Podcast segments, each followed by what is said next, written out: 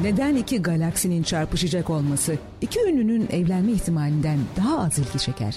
Ya da beynimizin orta yerinde bir sürüngen beyni taşıdığımızdan haberimiz var mı? Bir virüsün bizi alt etmesi sokakta gaspa uğramamızdan daha yüksek ihtimal. Ancak bizi daha çok ikincisi ilgilendirir ve ondan korkarız. Ayrıca depremden ya da anayasadan bahsetmedikçe profesörleri de pek dinlemeyiz. Bilim adamlarının kendi aralarında konuştuğu ağdalı dili bir kenara bırakalım. Biz de doğanın parçasıyız. Öyle olduğumuza göre biraz daha basit düşünerek onu derinden anlamaya çalışabiliriz. Tevfik Uyar ve Açık Bilim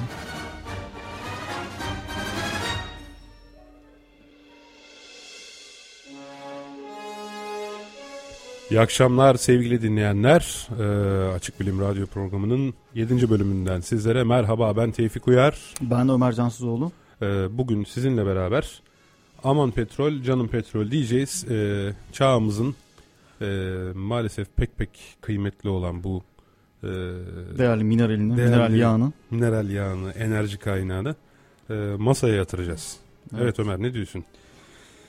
Valla petrol konusunda ya söylenecek çok şey var aslında. Petrolün ne olduğu, petrolün ne işe, yar- ne işe yaradığını aslında az çok hepimiz biliyoruz da. Yani hangi e, alanlarda ne işe yaradığı konusunda detaylı bir şekilde e, onu düşünebiliriz. Onu söyle, onları söyleyebiliriz. E, daha sonra petrolün Ajda Pekkan'dan bahsedebiliriz. Ajda Pekkan'dan bahsettik bile herhalde. evet ya yani bakın Değil mi? Petrol fenomen zamanda... olmasından bahsediyoruz. İnanılmaz bir şey değil mi aynı zamanda? Bak düşünsene Eurovision'a şarkı yapıyorsun. Dünya petrol krizi içerisinde falan.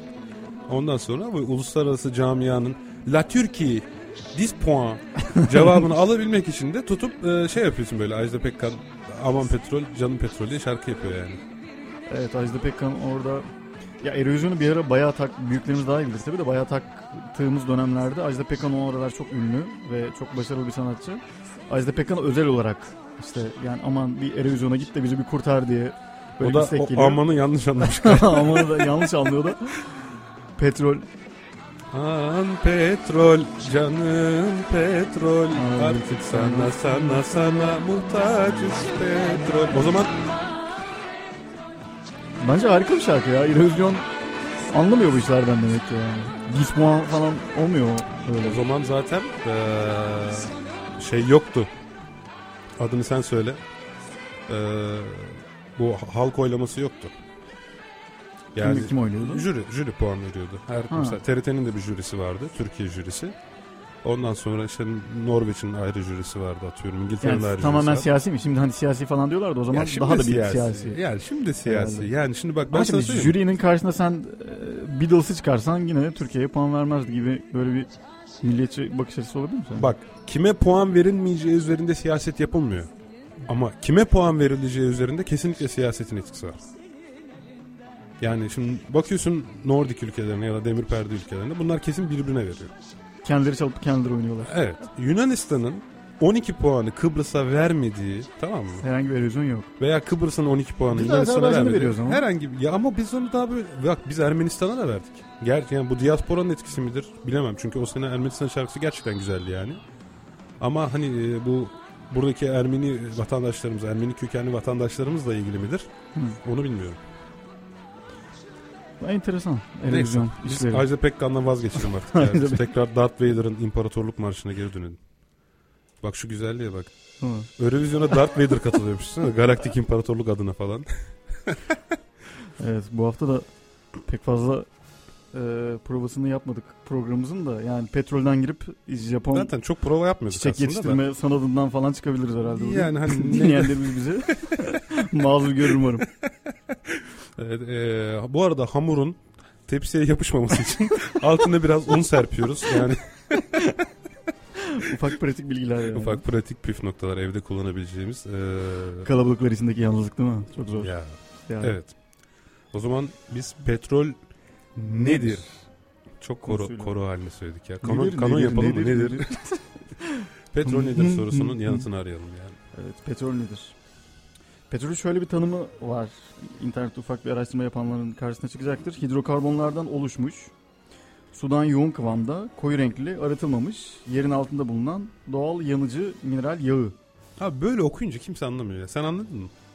Yok anlamadım. Yani anlamadım bir dünya kelime var içinde. Yani şimdi bak bu kadar birbirine bağlı cümleye kurmaya gerek yok.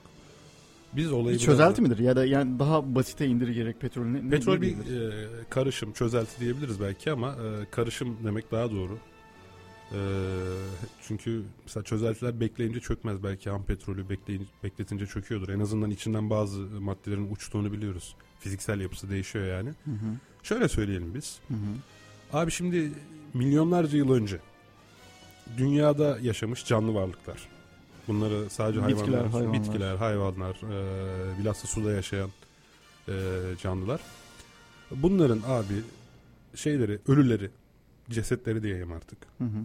Yani bunlar e, elbette bir şekilde değil mi bir yerlerde birikiyorlar, e, varlıkları var ve bunların üzerine bu milyonlarca yıl geçtikçe toprak katmanları örtülüyor.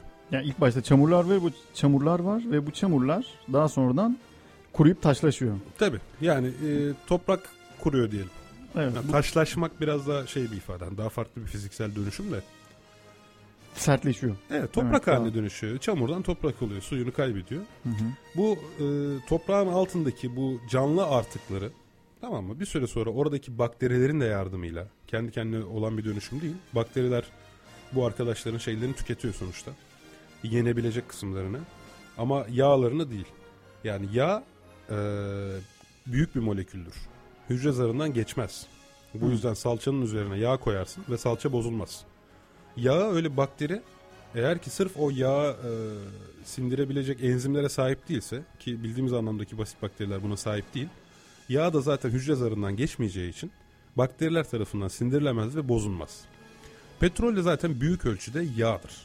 Zaten petrolün diğer adı ne biliyorsun? Oil. Petrol. İngilizcesi oil. Zaten Türkçe'de yer yağı, taş yağı, neft kaya yağı, yağı vesaire, kaya yağı. Bunlardan e, herhangi birisi de söyle, o anlamı karşılıyor. Evet. evet. Latince'de pet e, şöyleymiş. Latince'de pet taş ve kaya anlamına Petra, geliyormuş. Petra. Petra. Evet. E, ve oleum o e, oleum. Oleum. E, o da yağ anlamına geliyormuş. Bunların birleşiminden oluşan petrolyum. Petrolyum. Evet. Petrol taş yağı demek. Yani petrol dediğimiz şey canlı artığı hidrokarbonlar. Canlı artı hidrokarbonlar. Evet. Hidrokarbon ne?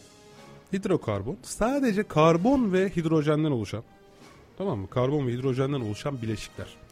Bunları özellikle lisede... Karbon, hidrojen içinde oksijen de var bildiğim kadarıyla petrolün. Ee... Pet ve çok ıı, küçük bir oranda da kükürt var. Oksitlenmiş petrol karışım diye o yüzden diyoruz zaten. Petrol bir karışım. İçinde mutlaka vardır ama hidrokarbonlar dediğimiz şey karbon ve hidrojenden oluşuyor. Anladım. Yani çok büyük bir oranı hidrojen ve... Oran değil yok bak şimdi bir bileşiğin kendisi var petrol karışım. Ama benzin başlı başına bir madde.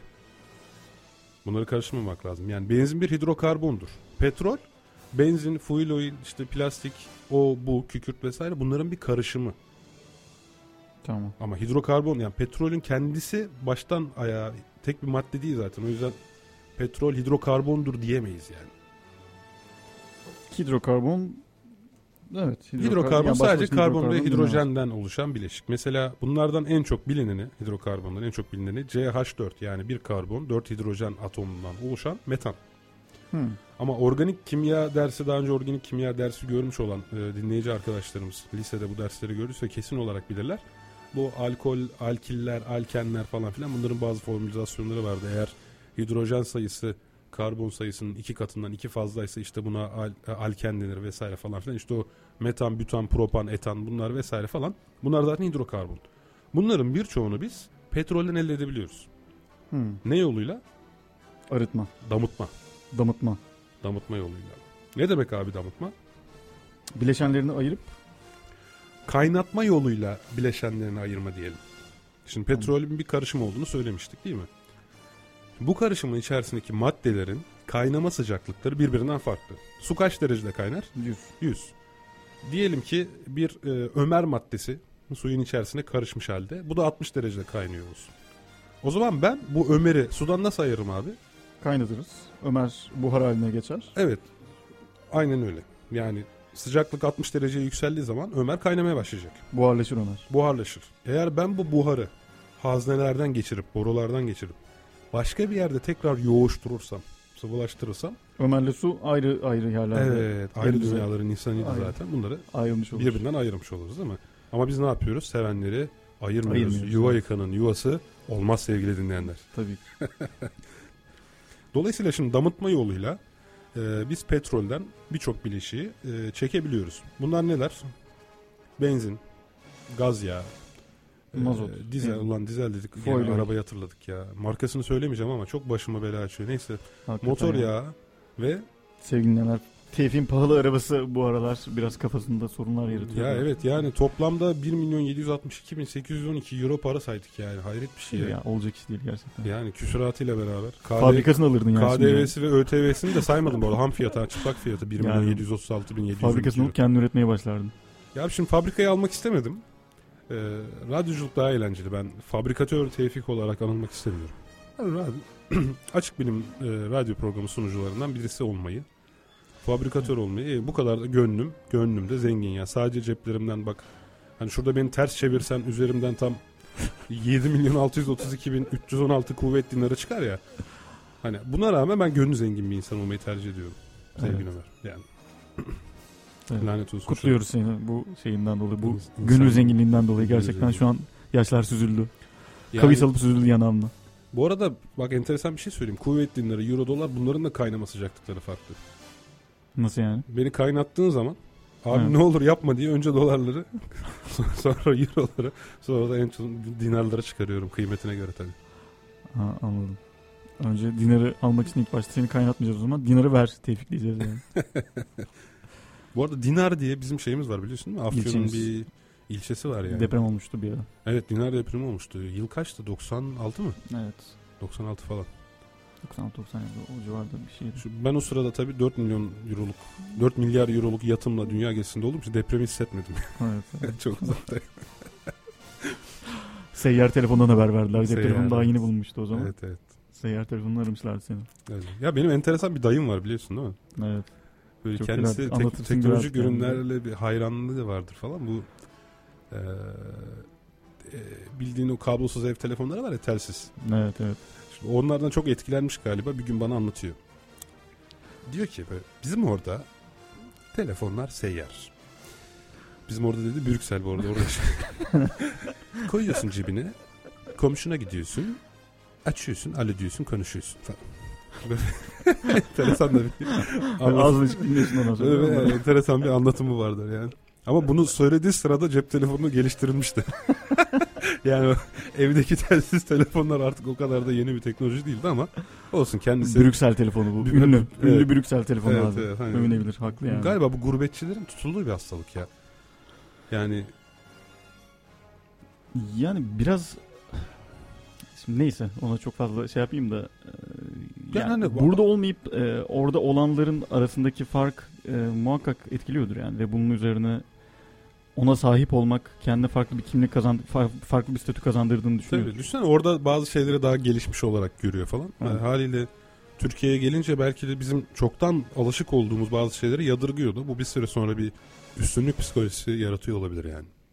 Çok büyük ihtimal evet. Neyse bunu ayrı bir program konusu yaparız.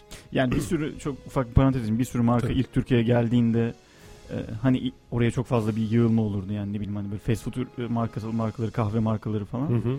Yani insanlar daha çok oraya aslında biraz kimlik almak ya da orada alışveriş yapabiliyor olmanın verdiği hazla. E, hala öyle değil mi? Hala öyle tabii yani eskisi yani kadar hala herhalde. bazı şeyleri sırf popüler olmak için kullanmıyor muyuz? Ee, hatta fabrikadan 10 liraya çıktığını bildiğimiz şeylere e, popüler olmak adına onun 20 katı 30 katı paralar vermeye göz alıyoruz. Değil evet. mi? Yapıyoruz yani bunu. Enteresan ya yani insanları e, popüler olma kaygılarıyla e, satış yapmak diyelim. Artık buna öyle mi denir tam bilemiyorum. Bu, bu enteresan bir şey yani. Evet, biraz Yeni çağın e, para kazanma ve kazandırma yolu. Evet. Yani. Bu yeni çağın kanıydı bizim bugünkü konumuz da konumuza biraz ilintili şeylerden. Bir şey yaptık. Kimyasal olarak tanımladık. Ne? Yeni çağın kanı. Evet kimyasal olarak. Ne kanı? Yeni çağın kanı. Yeni çağın kanı. Evet modern çağın kanı. Mesela hangi açılardan? Ya çünkü benim şey okuduğum kitap e, yani petrolle alakalı okuduğum bir kitap vardı. Daniel Yergin e, eski Newskin e, genel yayın yönetmeni. petrolle ilgili çok kapsamlı bir araştırma yapmış. O orada öyle tanımlıyordu petrol. Modern çağın kanı olarak tanımlıyordu. Sen bunu söylerken biraz düşündüm. Şimdi kanın vücuttaki fonksiyonu nedir abi? Vardığı yere besin taşır değil mi? Vardığı yere enerji taşır dolayısıyla. Biz besinleri yakarak enerji sağladığımıza göre. Hı hı. Bugün ben New York'a petrol göndermeyi kessem enerji sistemleri büyük ölçüde çöker mi? Çöker. Bir anlamda öyle diyebiliriz o zaman. Güzel bir tanım yapacaksın. Yani güzel bir tanım. Doğru. Zaten İş Bankası yayınlarından e, bu arada yayın ismi verebiliyoruz herhalde. Tabii tabii. tabii. İş Bankası yayınlarından Petrol adlı e, Daniel Yergin e, kitabı gerçekten bu Daniel, anlamda... Daniel Yergin değil mi? Daniel Yergin. Daniel Yergin. Evet. Yalnız o çok kalın bir kitap. Ben buradan görüyorum da. Hatta şu an evet. seni göremiyorum. Kitabı görüyorum. o kadar kalın yani. Tuğla gibi yani. Tuğla gibi abi. Kafaya atsam Kafaya atmam tabii. Duvara atsam duvarda hasar meydanı getirir. Niye ya? Ama çok kapsamlı ve güzel bir kitaptır. Dinleyenlerimize tavsiye ederim. Eğer bu konuyla alakalı ilgisi olan Abi, dinleyenlerimiz varsa. Çok kapsamlı bir kitap ya. Gerçekten sen onu okudun mu şimdi? Evet okudum. Vay be. Abi gerçekten yani böyle partilere gitmek, dans etmek, eğlenmek varken oturup kitap okumak gibi saçma böyle bilgi edinmek gibi gereksiz falan böyle eylemler icra ettiğin için çok şaşırdım yani. Gerçekten evet yani partilerden arta kalan vaktimde de. Parti önemli biliyorsun.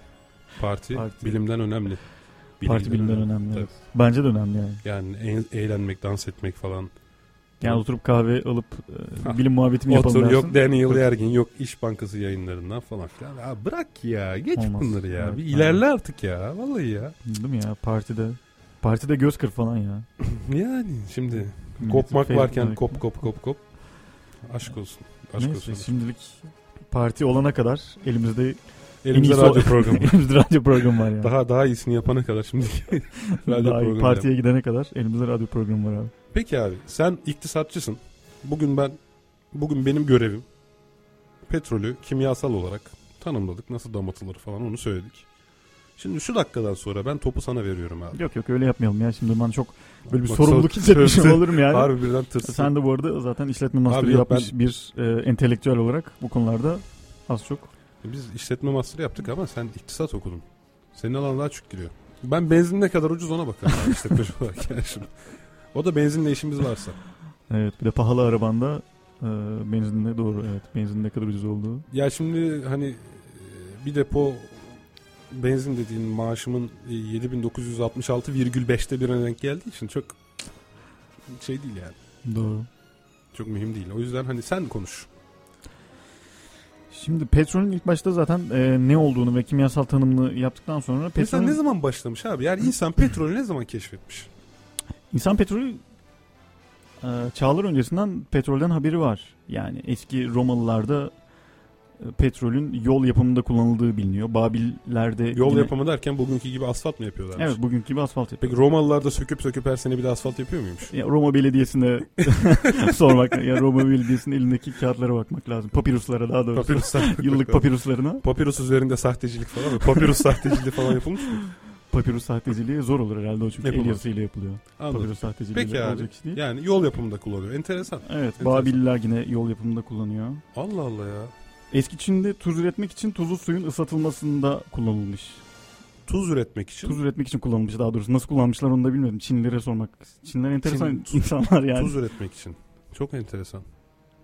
Acaba şey tuzlu suya katıldığı zaman tuzun kristalleşmesini mi sağlıyor?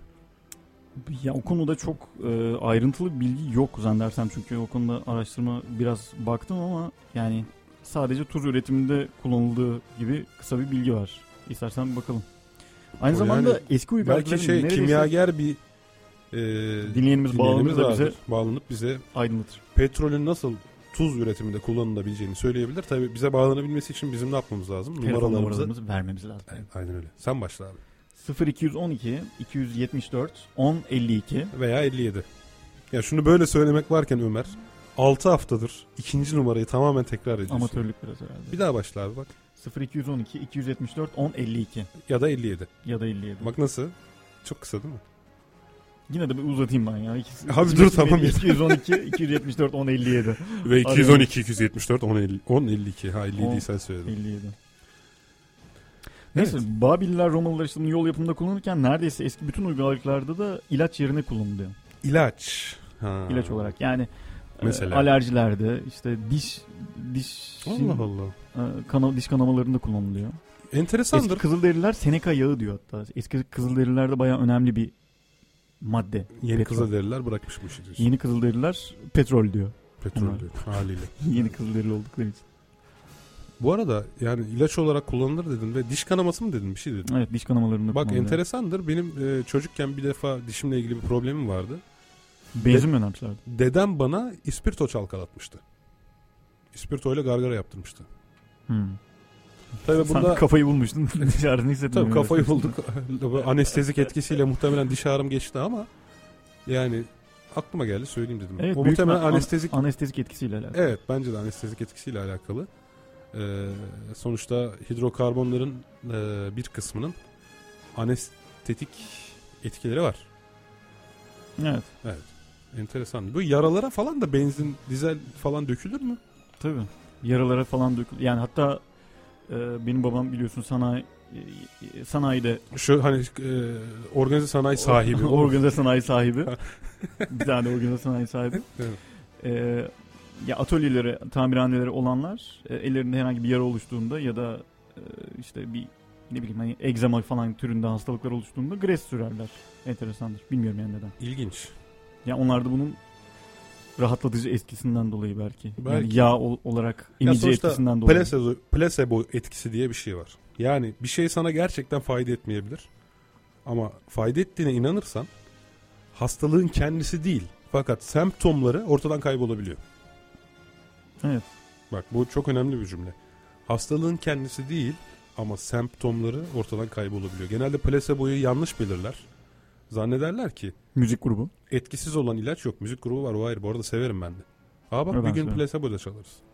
Ee, zannederler ki hani şimdi placebo sen bir A ilacını alıyorsun. Ben de Hı hı. onun placebosunu alıyorum. Aa Evet. sen de iyileşiyorsun ben de iyileşiyorum. Hayır öyle değil. Sen de iyi hissediyorsun ben de iyi hissediyorum. Ama sen iyileşiyorsun ben iyileşmiyorum. Anladın mı? Hmm. Mesela bu bir baş ağrısı olsun. İkimizin de baş ağrısı geçiyor. Hı hı. Ama senin baş ağrısını ortaya çıkaran etkenler de ortadan kalkıyor. Yani tedavi oluyorsun. Hı hı. Ama bende o etkenler hala sürüyor. Ben sadece baş ağrısını hissetmiyorum. Placebo etkisi dediğimiz şey bu. Anladım. Yani, Yani normal ilaç boş ilaç beni de tedavi ediyor değil yani. Placebo ilaç kullanmayalım yine de diyorsun yani. Tedavi edelim. Bak, ne olur placebo olmaz ilaç diye. zaten şey de- deneylerde verilir ya. Öyle dışarıda placebo ilaç satılıyor mu? Satılmaz. Satılmaz mı? Abi yok niye satılsın ki adam? Yani bilmiyorum belki satılıyordur şimdi. Bir şey demeyeyim. Ya ilaç sektörü çok fazla kapalı kutu bir sektör olduğu için aslında. Ha yani ama velhasıl e, petrolün sür petrolü sürdüğün zaman bunun iyi geldiği düşüncesi e, yani iyi, iyi geldiğini düşünmelerinin sebebi kendi kendini kanıtlayan bir placebo etkisi olabilir. Bilemiyoruz. Yani klinik olarak bize belki e, Onaylanmamıştır da klinik olarak değil mi? Evet. Kozmetik bir sektöründe tavsiyesi değil henüz. Çok severim o şeyleri yani. Hı? Su bazlı falan böyle eniyor. Su, su, su bazlı olduğundan dolayı deri, deriyi şey yapmıyor. İyi fazla yağlandırmıyor. Güzel kız ismi olur ha su bazlı. Su bazlı. Su bazlı falan diye gel kızım. su bazlı. Su bazlı. Evet. Evet sevgili dostum. Sonra ne olmuş? Sonra bu ilaç yerine yani e, petrol bu alanlarda kullanılırken yani hala çok fazla önemsenen ve sevilen sayılan bir madde değilmiş. 19. yüzyıla kadar hayvanların su içtikleri yalaklara e, sızdığı için hatta yani çok da Böyle irite eden zehirliyor, bir, mehirliyor falan. zehirliyor falan irite eden bir maddeymiş Kapkara, aslında. bulaşık, böyle katran gibi değil mi? Evet Bir yani pis bir yönü de var yani. bir de yani şimdi hayvanın için su ve ya da tuzlu su çıkartmak için e, kuyu açıyorsun. O kuyuya bir yerden petrol sızıyor. Ne olduğunu da bilmiyorsun. Can sıkıcı. Kara bileki gibi. Evet, Yani can sıkıcı. siyah olan şeylerin e, kötü olduğuna dair batıl inançlar da vardır biliyorsun. Tabii siyah kedi değil mi? Kara kedi olur veya işte kötü Kara bir güne kara pazartesi Zaten kara değil mi? Biliyorsun kriz kriz o 2008'deki Kara pazartesi. Lehman Brothers krizi kara Tabii pazartesi. 1929'da Kara Cuma'dır. Evet. Ya da 1348'de vay be ne çok şey biliyormuşlar. ya Kara da ile bin- ilgili. 1348'deki Kara veba salgını e, Black Plague yani kara salgın olarak adlandırılır. Kara ölüm ya da kara salgın. Hmm. O Avrupa'nın çok büyük nüfusunu büyük ölçüde kıran bir veba salgını vardı. 1348'de. 1348'de. %95 mi diyor? Bazı şehirlerin %95. %95. İnsanlığın %95'i yani değil. 100 ya da kişiden Avrupa 95 kişi ölüyor. Bazı şehirlerde evet abi. Bu kaldı belki işte. tıbbi imkanlara erişmek ya da şehir çok samimidir birbirine çok çabuk bulaştırmıştır.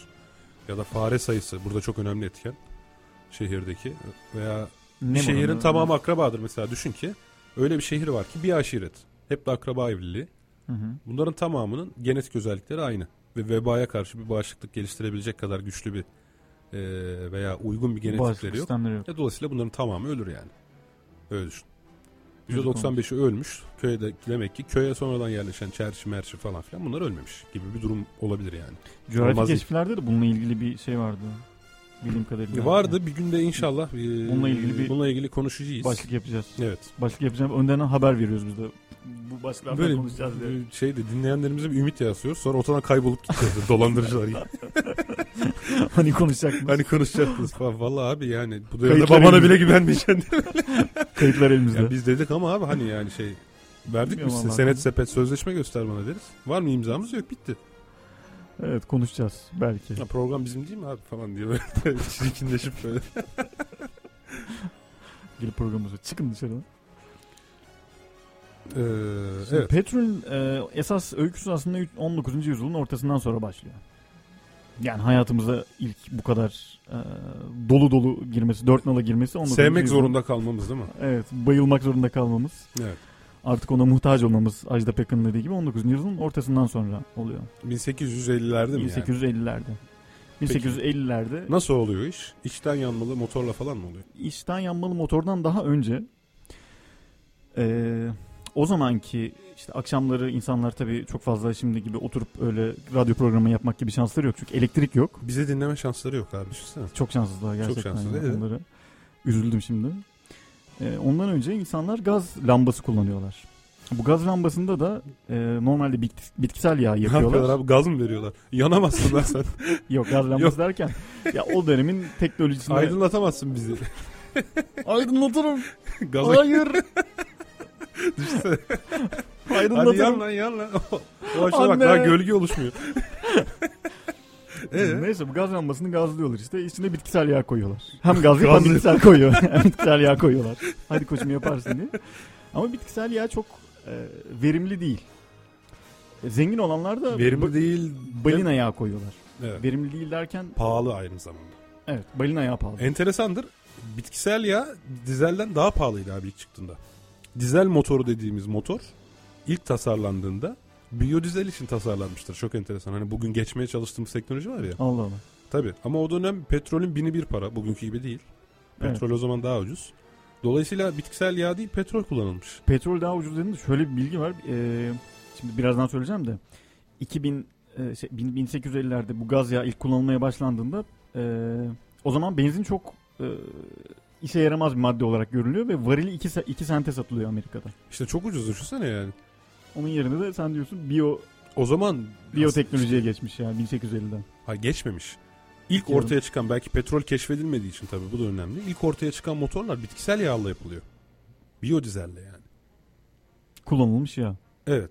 Biyodizelle ancak petrol ortaya çıkınca muhtemelen bakıyorlar ki benzinin varili 2 sent. Öte tarafta yağ, ma, bitki bitki falan hem çok pahalı hem de daha uzun prosesler gerektiriyor. Ötekini toprak altından çıkarıyorsun damıtıyorsun. Aha elinde benzin.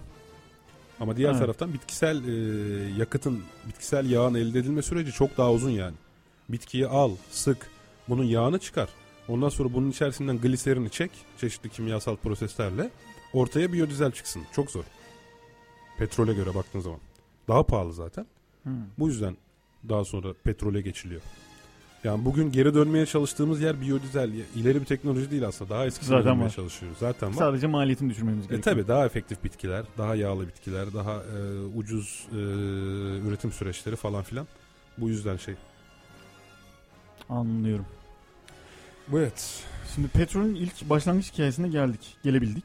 E, gaz yağı olarak kullanılıyor. Petrol ilk başta e, George Bissell adında bir bilim adamı e, bu petrolün aslında yanabilecek o zamanlar kaya yağı, neft yağı olarak e, ve işte dediğim gibi ilaç sektöründe kullanılıyor. O dönem, o dönem ilaç sektöründe kullanılırken e, bunun aslında yanıcı bir madde olduğunu ve normal bizim gaz lambaları şu an bildiğimiz gaz lambalarının o dönemki teknolojisinde kullanılabileceğini keşfediyor.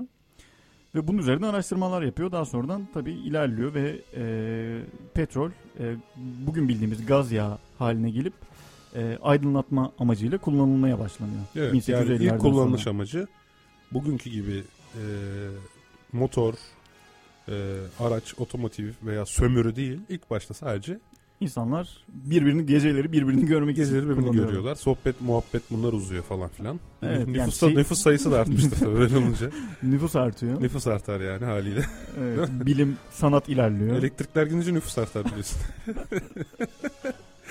ya bunlar bunun arasında böyle bir keşke e, korelasyonu ortaya koyan böyle bilimsel bir çalışma yapılsa ya. Eğlenceli olmaz mıydı ya? Ama şimdi araştırmayı nasıl yap? Kime ne soracaksın yani? Evet bu arada e, Facebook'ta bir yazışma oldu bu esnada ondan bahsetmek istiyorum. Diğer dinleyicilerimiz de duysun. E, Onur Arpat adlı dinleyicimiz 91.6 değil mi? Şu ara arabesk bir şeyler çalıyor da yanlışım olmasın dedim demiş.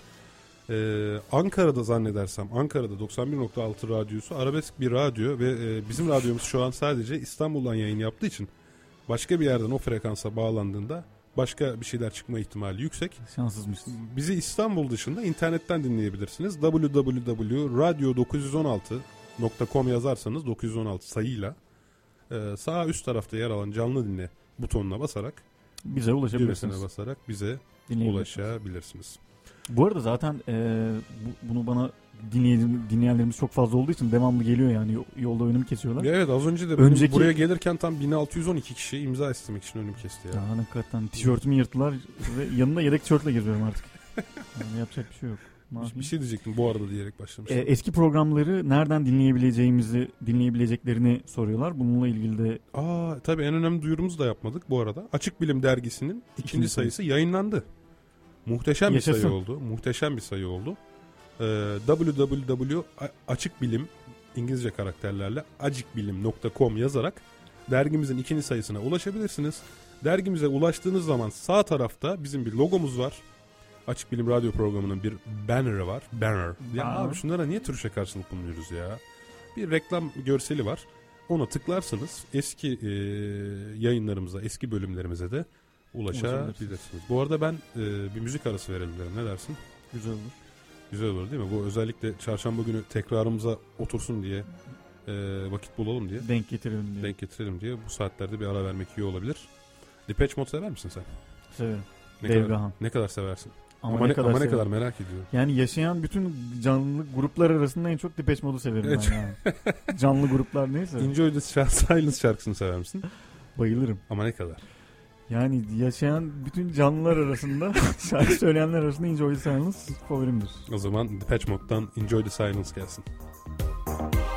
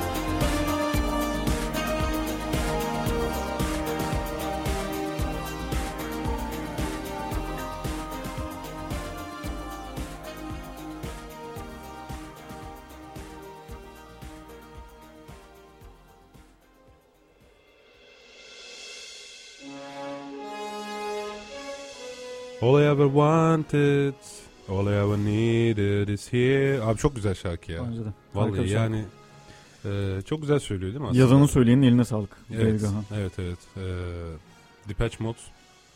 Eskilerde kaldı be. Ha? Yok yani hala klasik Depeche Yani Mode şimdi dinlenir, sevilir. Bir şey bir şey belli Bazı bir, belli bir ya. noktadan sonra uzatmak anlamsız. Mesela ben de sana önerim o, o olacaktı zaten. 600. bölümden sonra mesela Yapmayalım diyorsun. bırakalım 600. bölümden sonra bırakalım ya 600 hafta. Yeter hani 599 değil 600 ama. 599 da olabilir. Yani e, 98 de olabilir. 98 olmaz. Tamam. Ya 599 ya 600. Hadi bilemedin 601. Hani biraz daha böyle yoğun istek üzerine falan o zaman bırakırız yani. Nerede şu an henüz 7 mi?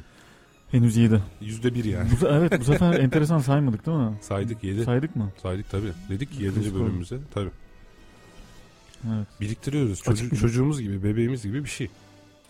Evet seviyoruz. Yani. İnşallah biz dinleyenler de Bu in- kalıyordur. Enjoy the Silence'ın değindiği bir felsefe var aslında. Çok güzel. Yani kelimeler e, gerçekten e, kişilerin anladıkları şey farklı olduğu için e, her şeyden önce bir de duyguları ifade etmedeki yetersizlikleri dolayısıyla bence gerçekten çoğu noktada gereksiz kalıyor. Mesela düşün ki şu an şu an düşün ki Ömer böyle hayatının kadını, hayatının aşkının gözlerin içine bakıyorsun ve aşkın şiddetinden gözlerin doluyor. Ne diyeceksin ki? Düşünsene yani hangi kelimeyle bunu tarif edeceksin? Gönülden gönüle bir yol Şöyle gider. diyormuşsun şu an hayatımın kadına bakıyorum ve işte aynı aynı kelimelerle. Olmaz tabii yani bak. Şu an sen benim hayatımın kadınısın ve gözün içine bakıyorum. Evet. tabii canım. öyle Yani o kadar- aslında bak bu bile o oradaki duygu ve düşünceyi ifade etmek zor. Şimdi bu dünyada herkes sevgilisini seni seviyorum diyor mesela değil mi? Ama herkes aynı şiddette mi seviyor? Aynı fedakarlıkla mı seviyor acaba anladın mı? Bunlar e, tek bir cümle olmasına rağmen e, ifade etmek için sarf edildiği binlerce çeşit duygu var. Binlerce çeşit kombinasyon. Kişilere bağlı, iki kişinin arasındaki şeye bağlı. Yani e, bana öyle geliyor ki yani bu 20. yüzyıl geçen yüzyılın felsefesi de az çok onun üzerine kurulmuştur zaten. Biliyorsun hani Jacques Derrida e, Fransız felsefeci bunun üzerine. Abi öyle kıl tüy şeyler sen biliyorsun ben bilmiyorum yani. ben mühendisim abi ben motomot böyle 2 artı 2 eşittir 4. Ya Jacques Derrida aslında zaten tam olarak senin söylediklerini söylüyor. Abi büyük Yani adamım. daha, daha yani Jacques Derrida tek tek adam. problemim geç doğmuş olmak. Munis, yakışıklı. ya Yani süper bir adam. üstelik seni de çok çok severim yani değil mi? Gerçekten. Seni de çok çok Vallahi severim ben yani. de yani yaşayan canlılar arasında en çok seni seviyorum. İşte Silence'a geri- son kez geri dönecek olursam eee, öyle durumlar var ki yok abi biraz duygusallık şey yapmak istiyorum. Bilim bilim nereye kadar ya? Somut evet. falan nereye kadar? Bu kadar somut, bu kadar Ya işte pozitivist, bu Neşet kadar Ertaş, rasyonelist falan. Gönülden gönüle bir yol gider. Gönülden gönüle gider bir yol. Neydi? Gönülden gönüle yol gider. Gönül daha neydi? Pardon ya. Gönülden gönüle gider yaroy yaroy yaroy yaroy yaroy öyleydi. Öyleydi. Ee, Türkü programı yapamayız demek ki biz. Böyle iyi. Evet, yani. yapamıyoruz. Böyle şiir programı falan böyle gece Öyleymiş. 12'den sonra. Gece 12'den sonra. Evet evet sevgili dinleyenler. Yine bir gece, yine soğuk bir gece İstanbul'da. Bak sen yap. Senin ses, ses O tonu tam o oturuyor. Sesi, sesi dumanlı hale getirmek değil mi? Dumanlı böyle. Dumanlı. böyle. Petrol yanıyormuş gibi. Değil mi? Tütün, tütün kokması lazım yani. Evet, evet böyle bir şey olması lazım. Maltepe gazozlarını açıp Maltepe gerekiyor. içtikten sonra. 2-3 paket Maltepe gazozu içtikten sonra. Evet. Evet sevgili Ömer. Peki. Geldik o zaman e, petrolün faydalarına. Devam edelim. Petrolün Ya faydalı- fasulyenin faydalarını yerine kullandım. Konu değişmiş gibi oldu. Sen takılma. Ya şimdi 1850'den sonra 1850'ye geldik. Petrolde gaz, Gaz, yağı, yağı olarak kullandık. aydınlanmada kullandık. Evde aydınlanmada kullanıyoruz değil mi? Evet. Yani şimdi bu aydınlanmanın e, insan hayatı üzerine şöyle etkileri var. Bir gündüzleri uzatıyor ve geceleri kısaltıyor. Yani demin dediğimiz gibi bir nüfus eskisi kadar artamıyor. İkincisi bilim sanat e, bu çevreler daha fazla vakit e, kullanabiliyor. Geceleri de çalışma hayatına dahil oluyor değil mi? Evet, Ama abi önceden de de mum vardı. hayatına- Yani mum vardı, ateş vardı. Niye gaz yağıyla beraber boğuluyor? Gaz yani? yağı daha verimli bir kaynak. Daha ucuz ve verimli. Daha ucuz ve verimli kaynak. Yani şimdi mum mumdan daha mı iyi aydınlatıyor mesela? mumdan daha ucuza aydınlattığı ve mumdan daha güvenli olduğu düşünülebilir. Daha büyük ateş elde Daha edebiliyor büyük değil mi? ateş elde edebiliyorsun. Yani, Yani mum- mumdan daha verimli olması bence buradaki temel faktör. bu fener, fenerler var değil mi? Böyle yakıyorsun, elinde geziyorsun onunla. Evet. Mesela mumu öyle taşıman mümkün değil, söner yani.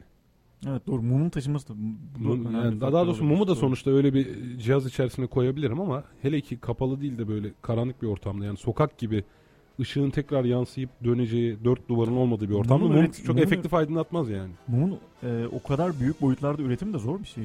Üretimi, taşınması, satımı. Yok be parafin üretmek çok kolay abi. Parafin hazırsa dök kalıba gitsin. Yani mum üretmek zor değil. Bence orada sadece aydınlanma iyi, iyi değil o yüzden. Ha bu arada bir dakika ya. Aa, abi parafin de petrolden elde ediliyor.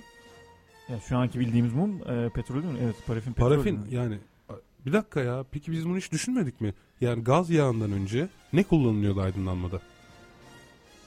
Gaz yağından önce bitkisel yağ kullanıldığı yazıyor. Ha. Ya bir şekilde bitkisel yağdan da mum elde edilebiliyordu o zaman. Zaten insanlar çok fazla... Değil mi? E, Don yağı. Aa doğru doğru bak ben Jules Verne'in Jules Verne'in 2 yıl okul tatili adlı kitabını okumuştum. Balina yağı özellikle balina evet, yağı. Evet onlar da fok balığı yağını kullanıyorlardı. Balina yağı kaliteli olduğu için balina yağı kullanılıyor. Evet yani çok geceleri... daha katı donuk değil mi? Ee, balina soğuk sularda e, hareket eden bir hayvan olduğu için evet. onun yağ tabakası kaliteli. daha fazladır, daha kalitelidir diye düşünüyorum. Doğru söylüyorsun. Neden? Çünkü su havadan daha iyi bir iletken. Su havadan daha iyi bir, iyi bir iletken olduğuna göre balinanın yağının daha kaliteli bir şey olması lazım. Evet. E, sık, efektif vesaire olması Ama lazım. o dönem koşullarında pahalı olması ve çok kullanışlı olmaması herhalde. Abi iyi ki, iyi ki öyle ya. ya. Var ya bu insan insanoğlu var ya insanoğlu o zaman balinaların da soyunu tüketirdi ya var ya yani evet, harbiden. Tüketirdi. Valla bazı hayvanlar şansa harbiden evet, ha. Yani gerçekten çok gittiğimiz yere yıkım getiren bir türüz ya. Çevremiz konusunda çok hakikaten yıkıcıyız ya. Acayip. İnsan türü Geçen hafta inanılmaz bencil inanılmaz bu. Tekrar sadece adresi söylüyorum. Onurumuzu savunuyoruz.org. Sadece girin. Sadece okuyun. Onurumuzu savunuyoruz.org. Evet. Yine de bir duyurayım dedim ya. içimi sinmedi. Haklısın. Velhasıl abi geceler uzadı. Velhasıl Gecelerde geceler çalışma uzadı. hayatına katıldı. Tabi bu arada kapitalizmin eziciliğini de arttırmıştır muhtemelen. Değil mi? Tabii. Yani işçiyi sömürmek vesaire. Işçi. Doğdu. Üretim yani, de artmıştır o üretim zaman. Üretim arttı. Vardiya sistemi doğdu. Yani. Vardiya sistemi doğdu. Bak bu çok önemli Ömer harika. Vardiya sistemi doğdu. Yani insanlar artık gece de çalışabilir hale geldiler evet. fabrikalarda. Bu arada Edison'da çok çok fazla uzun süre sonra ampulü keşfetmedi değil mi? Arada bir 25 yıl var. 25 yıl falan. Evet. Evet. Hatta Edison... açıkbilim.com'da eski aralıklardan notlar diye bir şeyimiz vardı. Hemen ben de bakayım tam tarihi için. Evet açıkbilim.com'u açıyorum. Ee, sen devam et bu arada.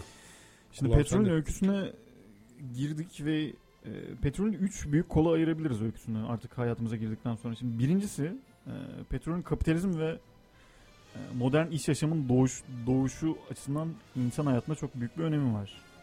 Yani çünkü artık petrol endüstrisi için içine girdikten sonra çok büyük oranda üretim bir şey e, demiştin. Tru, trust, trust. Evet nedir abi? Trust şöyle e, petrol üretimi e, 1850'lerden sonra başladıktan sonra Amerika'da Standard Oil yani e, standart petrol şirketi. Hala şu Fortune 500'ün içindeki dev firmadan mı bahsediyorsun? Standard Oil şu an yok. Standard 1902'den sonra Standard Oil dağılıyor. Yani Standard Oil'in e, satın, şöyle. Satın alınıyordur falan. Satın da alınmıyor. Tamam abi bölmüyorum dinliyorum sadece. 1902'de e, o dönemin başkanı Roosevelt e, stand, e, Standard Oil'in artık e, çok büyük olduğu ve devlete kafa tutabilecek büyüklükte olduğu için 1902'de. E, 1902'de Roosevelt. Roosevelt. Roosevelt İkinci Dünya Savaşı sırasında Roosevelt değil bir dakika 1902'de Roosevelt bir dakika Roosevelt Japonya'ya şey yapan değil mi ya? İkinci Dünya Savaşı sırasındaki başkanı değil mi? Roosevelt. Pot 1. Pot 1. İyi Neyse. kırdın onu. Neyse o dönemki Amerikan başkanı diyeyim. Ya da yok yok Roosevelt. Roosevelt mi? Başka Doğru. bir Roosevelt mi var ya? Roosevelt. Ee, başka bir Roosevelt de olabilir. Franklin Roosevelt. Neyse bir tane e, bir tane Amerikan başkanı bir işte. Amerikan baş 1902'deki Amerikan başkanı. Ha kimse artık. E, Standart Oil'in artık çok büyük olduğu ve devlete kafa tutabilecek kadar büyüklük. Yani Standart Oil'in e, bu kadar büyük olmasının süreci de şöyle işliyor. E, Standart Oil etrafındaki bütün ilk başta büyük olduğu için etrafındaki bütün firmaları ya fiyat rekabetiyle orada yıkmak ya da e, onun e, Standart Oil'in içine girip hisse alması gibi iki öneri sunuyor. Yani evet. reddedemeyeceği teklifler sunuyor Standart Oil ve etrafındaki bütün rakiplerini kendi içerisine katıyor ve böylece dünyanın en büyük e, petrol şirketi haline geliyor. Tekelleşmenin ilk örneği diyorsun. Tekelleşmenin ilk örneğiydi ve yani aşağı yukarı da en önemli örneği. E, kurucusu John e, Rockefeller. Şu ünlü Rockefeller ailesinin e, büyük büyük babası. Evet. E, ilk şeker tüccarı olarak başlıyor. John D. Rockefeller ha. Evet, John D. Rockefeller. Yok Illuminati Illuminati falan bir sürü kitaplar yazılıyor böyle Rockefeller ailesiyle ilgili falan. Valla o konuda çok... Timaş'ta vardı Aydoğan Vatandaş'ın yok Bilderberg yok Trilateral Komisyon falan Vardı böyle yani. ezo, ezoterik bir örgütleri olduğu konusunda. Gerçi bu kadar para varsa öyle manyak örgütler kurarsın herhalde. Yani artık Düşünsene yapacak hayattan bir şey yani yapacak bir şey kalmıyor. Nasıl ya çok hayırsever bir insan olduğu söyleniyor Rockefeller için. Artı Chicago Üniversitesi'nin en büyük bağışçısı ve destekçisi biliyorsun. Chicago Üniversitesi gerçi Evet, e, Theodore, Te- Theodore Roosevelt bu arada haklısın. Theodore Roosevelt. Tamam. Theodore Roosevelt. Evet. evet. Biri Franklin Roosevelt'ti, o Theodore Roosevelt. E, çocuk felci geçiren e, büyük abiydi. O, o hangisiydi? O işte 2. Dünya Savaşı'nda başkan e, olan başkan Franklin olan Roosevelt. Değil mi? Bu atom bombası kararlarının arkasındaki kişi yani. Aynen. O büyük. Demek ki Söz. soyadları aynı iki tane başkan olmuş ABD'nin. Bush gibiler. Bushlar gibi. Evet. Bushlar gibi. Bushlar biliyorsun gibi kış kışlığından Bush Bushluğundan vazgeçmez biliyorsun değil mi? Evet ne güzel sözdür. Evet ne güzel. Ne güzel. Devam et abi. E, Rockefeller, e, Chicago Üniversitesi'nin kur, e, çok büyük bir destekçisi aynı zamanda. E, ve işte yani Standard Oil'in kurulması aynı zamanda işte o dönem e, işte Bakü'de yine Rusya'da çok büyük petrol yatakları oluyor ve o petrol yataklarını kullanan, e, işleyen çok büyük şirketler kuruluyor. Evet. Yani sonuç olarak petrol dünyada çok büyük şirketlerin kurulması ve bunların e, iş yaşamına dahil olması yani böyle bir e, yapının var olması e, açısından işletme bilimi diyebilir miyiz bilmiyorum ama işletme yöntemi için çok önemli bir maddedir. Pazarı çok geniş değil mi? Yani Ve giderek pazar, artıyor enerjiye olan ihtiyaç. Pazarı pazar aslında şöyle artıyor. İlk başta e, bahsettiğim Standard Oil adlı şirket gaz yağı satışından çok büyük bir servet servet birikimi elde ediyor. Hı hı.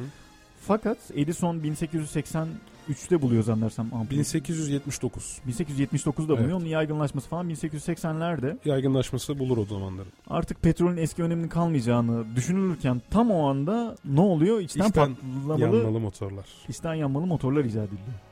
Evet. Ve bunlar da e, atlar yerine kullandığımız otomobiller. Otomobiller oluyor.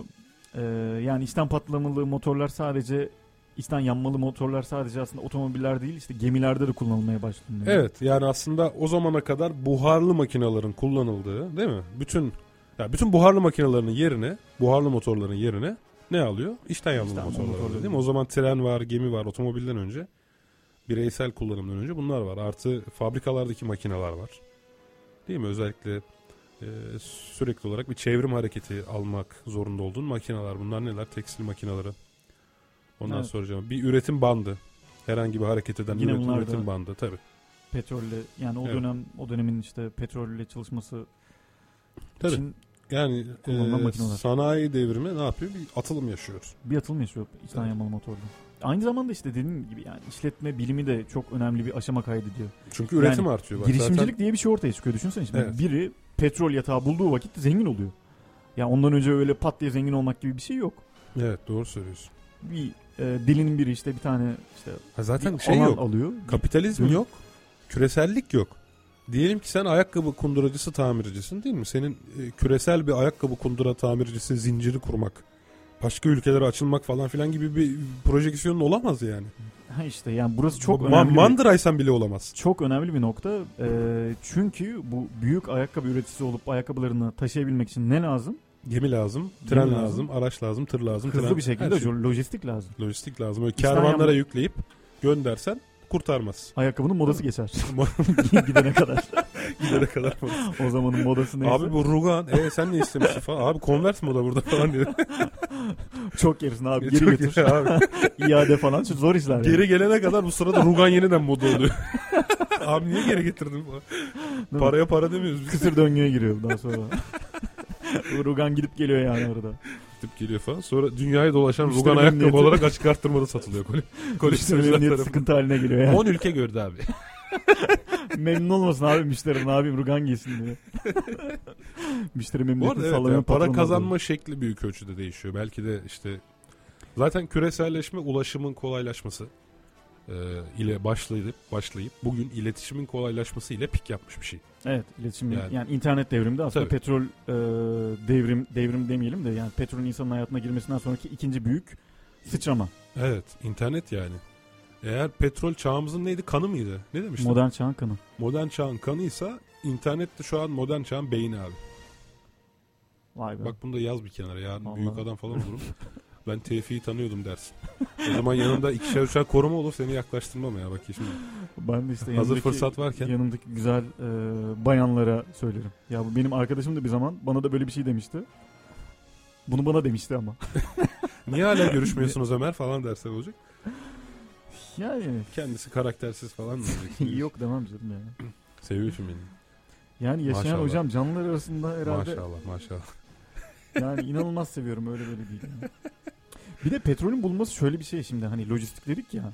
Evet. Büyük metropollerin doğmasına da çok büyük e, fayda, faydası demeyeyim de bir neden oldu. Yani çünkü düşünsene İstanbul'da 14 milyon insan yaşıyor. 14 milyon insanı doyurabileceği buğdayı neyle getireceksin İstanbul'a? Yine kervanlarla getiremezsin. Buradakiler açlıktan ölür çünkü. Işınlarım abi. ya da bir tekme atarsın. Ya bir de yani kervanla getireceğin şey kime yetecek ya? Bir de o var zaten. Yani ya da deniz aşırı getiremiyorum bir kere bak. Her şeyden önce benim düşünsene ABD kıtasına erişebilmem için ciddi bir gemi yolculuğu yapmam lazım. E tabi yeterince hızlı Bak, değil. petrol çok öncü. Petrol olmasa uçak da bulunmazdı. Yani işten yanmalı motorlar Tam oraya gelecektim senin e, uzmanlık alanın. Ben uçağın daha çok, daha çok yaşayacağım demek evet, ki. Ya. Yani düşün evet işten yanmalı motorlar olmasa uçak da olmazdı. Çünkü uçağın esas e, yani bulunmasının icadının temel sorunu herhalde o yeterince hıza ulaşabilmesi değil mi? E tabi yani o dönemde bir... uçulmuyor muydu? Uçuluyordu. Neyle uçuluyordu? Zeppelin'le uçuluyordu. Ama Zeppelin'le ya da sıcak hava balonuyla Zeppelin'le demeyelim de yani asıl ilkel şeyi sıcak hava balonuyla o Montgolfier kardeşler onu 1700'lerin sonlarına doğru yaptılar. Hani çok büyük mesafeler kat etmek söz konusu değil. Zaten sıcak hava balonuyla efektif bir mesafe kat etme durumu söz konusu. Ama kocaman bir enerji şey, kocaman bir metal yığını uçurmak için çok ciddi bir enerjiye ihtiyaç var. O zaman koca bir metal yığını değildi ama uçaklar. Yani ahşaptan, bir metal... ahşaptan müteşekkil e, bezle kaplı falandı. Ahşaptan bezle yani kaplı. Ahşap hadi bilemedin alüminyum saç. Havanı yani. nasıl yanmıyordu? Neden yansın? Yani içinde içinde eninde sonunda bir motor var. Tamam motor... canım soğutursun ya. Sorun olmaz diyorsun. Yok olmaz. Şey değil yani. Yani ama çok fazla uçak evet yanarak şey yapmıştır sonuçta. Yani Düşmüştür. Motorlar güvenli değildi çünkü. Ya bugün araban nasıl yanmıyorsa yani alüminyum olması onu yanmaz hale getirmiyor ama bir araba dışından o motordaki sıcaklığı hissedemiyorsun değil mi? Egzoz elini tutmadıkça. Hı hı. Ya da arabanın kaloriferlerini açmadıkça diyelim. Hı. Ama evet hmm. öncüdür yani teknolojinin gelişimi için neticede. Yani uçağı geliştiremezdin. Yani en nihayetinde uzaya gidemezdin. Yani ya, böyle bir enerji kaynağını bulmak gerekiyordu. Böyle bir enerji kaynağının varlığı da insanoğlunun, insanoğlunun şansıdır, talihidir yani. Talihi midir? E tabi bak bugün 1900 yılına kadar bizimle aynı koşullarda işte petrolün bulunduğu tarihe kadar bizimle aynı koşullarda ilerlemiş bir başka bir toplum bulsak gezegenin birinde ama o, o toplumda hiç petrol olmasa tamam mı? Belki de şu an vardıkları nokta yani petrolün yerine efektif ve sentetik bir yakıt oluşturmadıkça ve bu sentetik yakıtın kaynağından da bol olmadıkça ya varıp varacakları nokta maksimum ee, işte hala buharlı motorlarla şey yapmak olurdu ülke gezisi. Yani, yani şimdi şöyle bir şey var. Yapmak. Yani her zaman e, geçen hafta konuştuk entropi. Yani her zaman kolayı tercih ederiz. Maksimum düzensizlik muhabbeti. Hı hı. Yani hani belki petrolün olmaması bize alternatif enerji kaynaklarını kullanmak konusunda daha çok kamçılardı. Belki çok farklı bir teknoloji geliştirirdi. Daha uçmak için. teknoloji geçiyor. Tabii. Yani şu an bunu belki düşünemiyoruz ama o zaman e, teknoloji kavşaklardan ibarettir. Yani hmm bir şeyi keşfederseniz oradan devam edersiniz. Yani ikinci bir yolu keşfetmek çok uzun yıllar alabilir yani. Nasıl ki 150 sene öncesinde dönüp bu petrol işe yaramaz. Şunu biyodizel bunu... bak biyodizel mesela o konuda evet, önemli değil mi? teknolojisiyle ilerlesin. O zaman bırakılmış, bitmiş yani. Bak petrol daha ucuzmuş. İlk başta biyodizel kullanılıyor olmasına rağmen bu içten yanmalı motorlarda da ilk başta biyodizel kullanılıyor olmasına rağmen sadece petrol daha ucuz ve daha bol diye bir kenara bırakılmış. Yani çıkartması daha kolay. Ee, Tabii. Yani işletme bilim işletme açısından bilim diye şey yapıyorum ama belki yöntem aslında. Yöntemdir yani. işletme. işletme yöntemi açısından maliyeti daha düşük, e, daha kolay ulaşılabilir olması sebebiyle e, biyo e, yakıtlar önü önüne set çekilmiş. Yani set çekilme değil. Kimse pahalı olanı veya Tercih gereksiz etmiş. olanı yapmaz. Yani şimdi asansörü varken merdiveni kullanmazsın. Özel bir amacın yoksa sağlık, fobi vesaire gibi. Evet. Bu böyle olacaktır yani ya da e, tank kadar ağır bir araç kullanmazsın. Efektif ve verimli olabilmesi için onun hafif olabilmesi lazım netice itibariyle. Ama şimdi aman petrol, canım petrolün de ikinci e, öyküsü, öykümüzün ikinci bölümünde şöyle bir vaziyeti var. Petrol ülke stratejileri ve siyaset biliminde çok etkin bir hale gelmiştir aslında. Ama yani işte evet. Yani kötü bir tarafı da zaten yani kötü, kötü tarafı, tarafı yani insanın talihi, insanın talihi petrol aynı talihsizliği. Ama aynı zamanda bugün dünyadaki duruma baktığın zaman ya mesela ya niçin ama neden yani? Bak şu Orta Doğu'da hala bir istikrar kurulabilmiş değil değil mi? Evet. Hiçbir zaman olmadı yani. Hep savaş. Tamam mı? Hep ayaklanmalar. İşte hep e, bir yerin bir yeri işgali falan. Yani bak bu da bunun sebebi petrol ya. Altında petrol var. Altında petrol var. Yani Birileri e, demokrasi götürüyor, getiriyor tabii, falan. Tabii zamanda falan. da vardı. Sonuçta demokrasi Ker- götürüyordu. Kerkük, Musul neydi? Misaki milli sınırlar içerisindeydi değil mi? Aslında Türkiye'nin de. Sonra altında petrol çıkınca bir baktılar. Ha bak petrol zaten İngiliz istihbaratı orada petrol olayının varlığının farkındaydı. Tabii bir Osmanlı. Ee, o dönemde Osmanlı. Gulbenkian. Evet. Ee, o dönemde Osmanlı padişahına da istihbarat gelince padişah oradaki e, toprakları kendi hazinesine geçiriyor. Tabii. Hassa, hassa e, toprağı haline getiriyor yani. Ondan sonracıma vesaire bir şekilde Lozan meselesinde bu işi halledemiyoruz. Lozan'dan sonra da e, oralarda patlak verdirilen bazı isyanlar var. Şeyh Said isyanı şu bu falan filan. Bir şekilde biz oraları kaybediyoruz yani. Netice itibariyle Türkiye'nin siyasetini de çok büyük ölçüde şekillendirmiş bir Dünya siyaseti yani. çok önemli. Çok önemli etkisi. Mesela Birinci Dünya Savaşı için vardır. geçenlerde Birinci Dünya Savaşı'nın son bitimi üzerine Birinci Dünya Savaşı'nı işte konuşulan programlar vardı televizyonlarda. Birinci Dünya Savaşı aslında başlangıcında bu kadar uzun süreceği e, düşünülmüyor. Yani sebebi de ya daha önceden işte ufak çaplı savaşlar oluyor. Biri galip geliyor. Galip, ötekisi onun galip geldiğini kabul ediyor ve bunun üzerine anlaşma yapılıyor. Ya zaten biz bunu Birinci Ama Dünya birinci... Savaşı diye şimdi adlandırıyoruz. O zamanlar adamlar Birinci Dünya Savaşı içindeyiz. Biz Birinci Dünya Savaşı yapıyoruz hadi tamam. Ha, birinci yapıyoruz. Öyle İkinci seneyi Allah gelmişti. 30 yıl sonra yaparız gibi bir durum yok ya. Yani. Öyle bir bilinç yok. Evet. Şimdi burada yenen ve yenilenin tam olarak belli olmamasının temel sebebi aslında at ve araba yer değiştiriyor tam Birinci Dünya Savaşı sırasında. Ve biri evet. tam yenilecekken daha başka bir teknolojiyle ötekisini yenebileceğini keşfediyor. Uzuyor yani savaş. Ama bu arada yenemiyor biliyorsun. Kaan'ı kamyonu yendi. Fransız gazeteci Bulyon'un tabiriyle. Biz bu topraklarda Kaan'ıyla kamyonu yendik yani. O yüzden de biz çılgın bir milletiz zaten. Evet. O yüzden de biz enteresanız. Aslında irrasyonel taraflarımız var millet olarak. Yani aynı zamanda mesela Birinci Dünya Savaşı'nın kazananı kaza kaybedeni belirlemesi yine İkinci Dünya Savaşı'nda çok önemli etkileri var pe e, petrolün. Ya yani Pearl Harbor baskını aslında e, Japon ordusunun Doğu Hint adalarındaki petrol kaynaklarına e, çöken ordularını korumak için yapılmıştır. Hmm. Yani Pearl Harbor'a o yüzden girmiştir Japonya'daki daha sonradan işte tekrar evet. şeyler olmuştur. Yani Hitler'in Sovyetleri işgali yine örnek verilebilir. Yani Hit Sovyetlerdeki Aa. petrole e, konup e, kesin ve mutlak zaferini ilan etmek amacıyladır yani temel çok temel sebebi. Evet enerji yani en nihayetinde değil mi? Enerji. Ama 2. Dünya Savaşı'nın sonunda Amerika petrol kaynaklarının mutlak hakimi olduğu için e, İkinci Dünya Savaşı daha bitmeden Japon ve Alman tankları bitmişti. Yani. Yürüyemez durumdaydı. Petrol petrolleri bitmişti çünkü. O yüzden. E tabi çok büyük önemi var yani bunun petrol kaynakları bitmişti. Almanya'nın ve Japonya'nın. Hmm. Ya şimdi sevkiyatı da ciddi mesele. Benim annemin böyle çok safça söylediği bir şey vardır. Ee, bazen İstanbul'a gelir ben hani netice itibariyle onları bir yerden bir yere götürürüm o İstanbul trafiğinin korkunç halini görür tamam mı? Evet. Bakar o trafiğe böyle amo der tamam mı böyle Anadolu ağzıyla yani. Su olsa yetişmez bunlara der. Evet. Ya düşünsene. Yani arabalar su kullansa hani o bile yetişmez Sadece İstanbul diyor. düşünsene. Yani, New York, Hong Kong'u. Bir de düşün dünyadaki o araba sayısını falan filan düşün yani. Gemi, uçak sayısını düşün. İşte, Uçakların mesela çok ciddi abi oranda. Abi şuradan biz, bizim uçakla bir İstanbul'dan Ankara'ya gidiyoruz tamam mı? Bizim uçak derken hani. Yok çalış, çalıştığım, çalıştığım yerin uçağı. Ben bir özel jet firmasında çalışıyorum. Çalıştığım yerin uçağı e, bir İstanbul Ankara İstanbul yapıyor. 2 ton yakıt yakıyoruz biz. 2 ton. 2 ton. İşte muazzam bir 2 ton balığı kadar işte şu kadar. 2 ton yakıt yakıyoruz düşünsene yani. Ya inanılmaz, hakikaten inanılmaz. Su bir... olsa yetişmez bak çok güzel yani. annemin annemin böyle. Allah, Allah ömür versin. Çok saf Kendisine selamlarımızı şey. yolluyoruz. Kendisine selamlarımızı yolluyoruz dinliyorsa. Ha. Yine 1990'lar 2000'lerdeki Irak savaşları. Demin söylediğimiz gibi siyaset biliminin etkileri petrolün yani. Böyle. Abi tam dünya savaşlarının mükemmel şeyi... mükemmel örnekleridir yani. Şimdi bak savaşları. eskiden bak neticede aslında tarihin en başından beri şey değişmedi. Yani e, savaş enerji kaynaklarını kontrol etmek için yapılıyor. Yani e, 13. yüzyıldaki bir 10. yüzyıldaki savaşın farkı var mı? Yok. O zamanki enerji kaynağı ne? Toprak. Tarım. Tarım. Yani toprak, evet. toprak tarım, sulak topraklara sahip olmak değil mi? Şimdi biz Türkler olarak kavimler göçüyle Avrupa'ya niye gitmişiz? İklim çölleştiği ve toprakta artık bir şey yetiştiremediğimiz için. Hayvanlarımızı otlatacak meralar bulamadığımız için.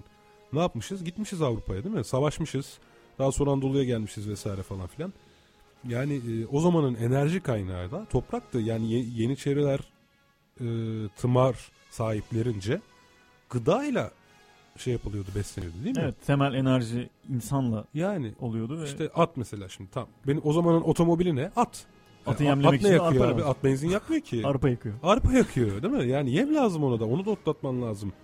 Ee, ineği otlatman, koyunu o yüzden otlatman lazım. Kendin yemen lazım her şeyden önce değil evet. mi? Yani mısır çok önemli. Çift sıralı buğday çok önemli. Mısır çok önemli. Yani Mısır... Yok yok Mısır'dan kastım coğrafya olarak Mısır. Ha, Çünkü çok verimli toprakları var ve ha, Nil, herkes Nil Irmağı'nın çevresinden bahsediyorsun. Evet, yani herkes orayı fethetmeye girişiyor. Tabii Mısır ve tabii ki Mezopotamya değil mi? Mezopotamya. Fırat, e, Dicle bunlar da çok önemli çünkü. E, ve Anadolu'nun tamamı abi Kızılırmak, Yeşilırmak, Sakarya falan Anadolu yani topraklarımızın kıymetini biz hiç bilmiyoruz ama Türkiye gerçekten de medeniyetlerin beşi ise boşuna değil yani. İnsanlığın ve medeniyetin verimli toprakları tabii için. yaşayabilmesi için tüm enerji kaynağı buradaydı. O zaman enerji kaynağı dediğin şey verimli toprak yani. Bugün nasıl verimli petrol var, verimsiz petrol var. O zaman da verimli toprak var, verimsiz petrol var. Bak çift sıralı buğday ve mısır insanlığın yani medeniyetin iki tane dinamiğidir. Amerika Mısır ile Mezopotamya ise çift sıralı buğday, buğday ile gelişmiştir tabi. Yani çift sıralı buğday olmasa bak tek sıralı demiyorum. Çift sıralı var ya şu meşhur. Başak evet, evet. görüntüsünü getir gözünün önüne. Ondan sonra yani e, medeniyetin kaynağı dediğin şey oydu. Yani o çağın kanı oydu. Modern evet. modern çağınki petrol ise o zamanki oydu. Yani şimdi düşündüğün zaman o zamanki savaşlar da aslında enerji kaynağı içinde. Şimdi git öyle. Ve bu Ve arada öyle olacak. ilk defa ilk defa geçen hafta okudum. Çin'in tükettiği enerji ABD'ye geçmiş toplam enerji. Üf. Evet. Yani toplam enerjiden bilmiyorum artık elektrik falan da vardır onun içinde de. O. Hani ülkelerin ihtiyaç duyduğu enerji miktarı var. Ben şöyle bir istatistik biliyorum. Ee, dünyada ki toplam yapılan üretimin %29'unu Amerika yapıyor ve tüketimin %42'sini... Petrol mü? Yok to- toplam tamamen üretim ve tüketim dengesi olarak. Yani Amerika'nın öyle bir dengesi Ben de ona, ona 40 falan diye biliyorum senin dediğini. 10'a 40. Hı hı. Yok 29'a Şimdi fir, tabii şey firma yani bahsedilen şey sermaye açısından mı yoksa coğrafya açısından mı o önemli. Ya dünyadaki bütün üretilen her şey. Hayır. İşte yani yüz, sevgi gibi. Yüzde yani ben kainattaki en çok seni seviyorum ya böyle bir şey. Şimdi demek istediğim şu. Ee, enerjinin yüzde 24'ünü üreten Amerikan sermayesi mi yoksa Amerikan topraklarında mı üretiliyor enerjinin yüzde 24'ü? Yani buradaki yüzde 24'ün Amerikan şeyle... toprakları şey Amerikan sermayesi. Ha o farklı olabilir işte. Evet öyle bir fark olabilir. Yani hani e, eksik söylemeyelim açısından. Doğru Amerikan sermayesi sadece Amerika'da değil artık. Utku Özcan e, Der ki. bize demiş ki İkinci Dünya Savaşı'nda Volkswagen'in Volkswagen'in yani Volkswagen e, reklama girmez mi? Yok girmiyor soru bu. Rusya soğuğunda aslında girer çaktırma. Ritik de atladı buraya. Rusya soğuğunda Alman orduları erimeden 2-3 ay sonra antifrizi bulması ve yetiştirememesi savaşa petrol ile bağdaştırılabilir mi? Şimdi böyle bir öykü var biliyorsun. Ee, Alman araçları Sovyet işgali sırasında hı hı. Sovyetlerin aşırı soğuğu sebebiyle çalışmaz hale geliyor. Evet. Ve e, okurumuzun da söylediği gibi o sırada antifriz geliştiriliyor.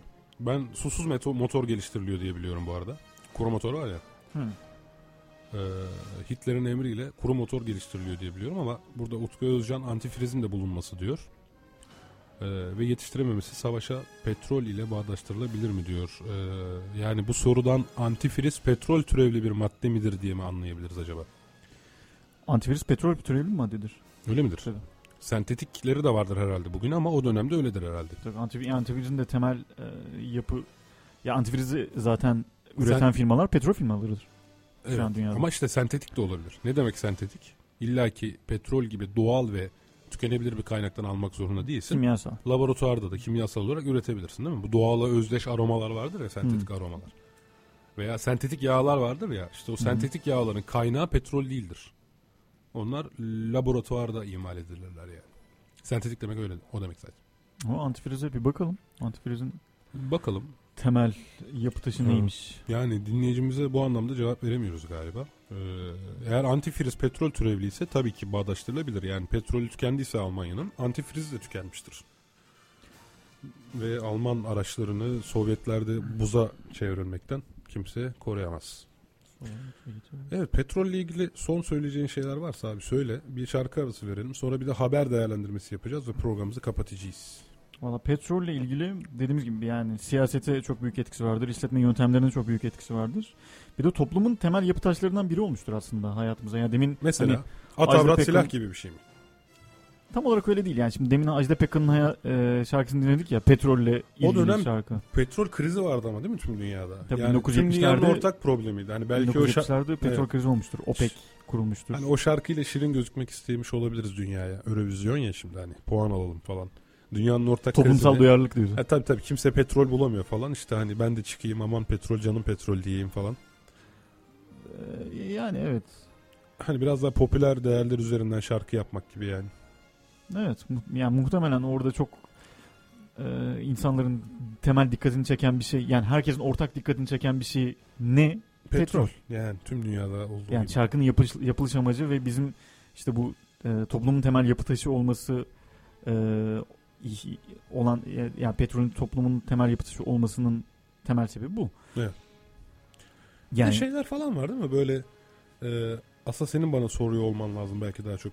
Ee, Kendi kendin sor. Kendin merak ettin ve cevapladım köşesi. Evet. E, te, ben Ömer gibi sorayım. Tevfik'cim. hani diyorlar ya aslında borlu araba, şulu araba, bullu araba yapıldı ama petrol e, bitmediğinden dolayı insanlar şey, işte yani petrol büyük devleri petrol bunu devleri engelliyorlar falan gibi şeyler. Doğru mudur? Şimdi zaten e, bundan sonra şeyi sorabilirim aslında. Daha geniş bir e, çatısı olan bir soru olarak yani petrolden sonra ne yapacak insanlık? Evet ya bak bu çok önemli. Yani e, elektrik bugün bize petrol kadar yüksek enerji vermiyor. Böyle bir sorun var. Yani e, elektrikli araçla aynı petrol türevli araçlarda olduğu gibi böyle 300-400 basayım falan olayına pek giremiyorsun. Hı hı.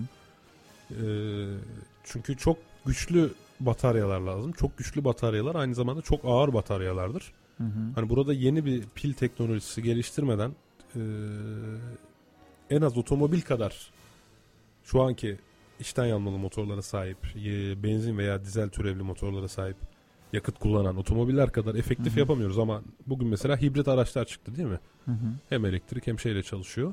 Yakında dediğim gibi eğer pil teknolojisi gelişirse elektrikli araçlar petrolün yerini alabilir bu bir. İkincisi bir de hidrojen pilleri var. Evet hidrojen arabaları. Evet hidrojenli arabalar var. Yakıtı olarak hidrojeni Temiz kullanan. enerji olarak en fenomen haline gelen şey o. Tabii tabii o çok Hidrojeni temiz enerji. Hidrojeni zaten oksi şeyden sudan çekiyorsun. Sonra tekrar oksitliyorsun. Tamam mı? Yani Hı-hı. oksitlediğin zaman ortaya şey çıkıyor. Burada hidrojen tutucu maddelere ihtiyacın var senin hidrojen depolamak için. Bunlardan en önemlilerinden birisi de yani en başta geleni bor zaten. Hı hı. E, bor bu anlamda hı hı. hidrojen enerjisi bazı teknolojilerde çok kilit bir rol oynuyor. Hı Biliyorsun dünyadaki en büyük üretici biziz Türkiye olarak.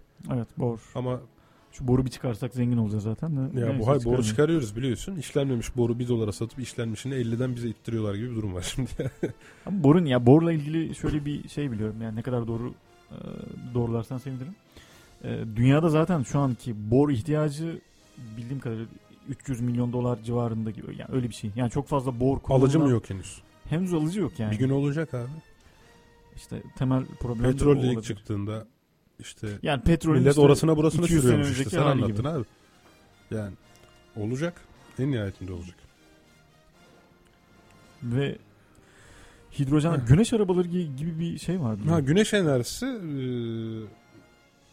Evet güneş arabaları yapılıyor şu an ama yani henüz güneş pilleri teknolojisi de bize Hı-hı. bir içten yanmalı motor kadar güç sağlayacak boyutta değil yani. Yani şu an maalesef yenilenebilir enerji kaynakları, petrol yerine kullanabileceğimiz enerji kaynakları Hı-hı. henüz petrolle yaptığımız araçlar kadar verimli bir teknoloji üretmiyor. Ha diyorsan ki ben efendi efendi sağ şeritten 60'la giderim. O zaman elektrikli araç kullanabilirsin.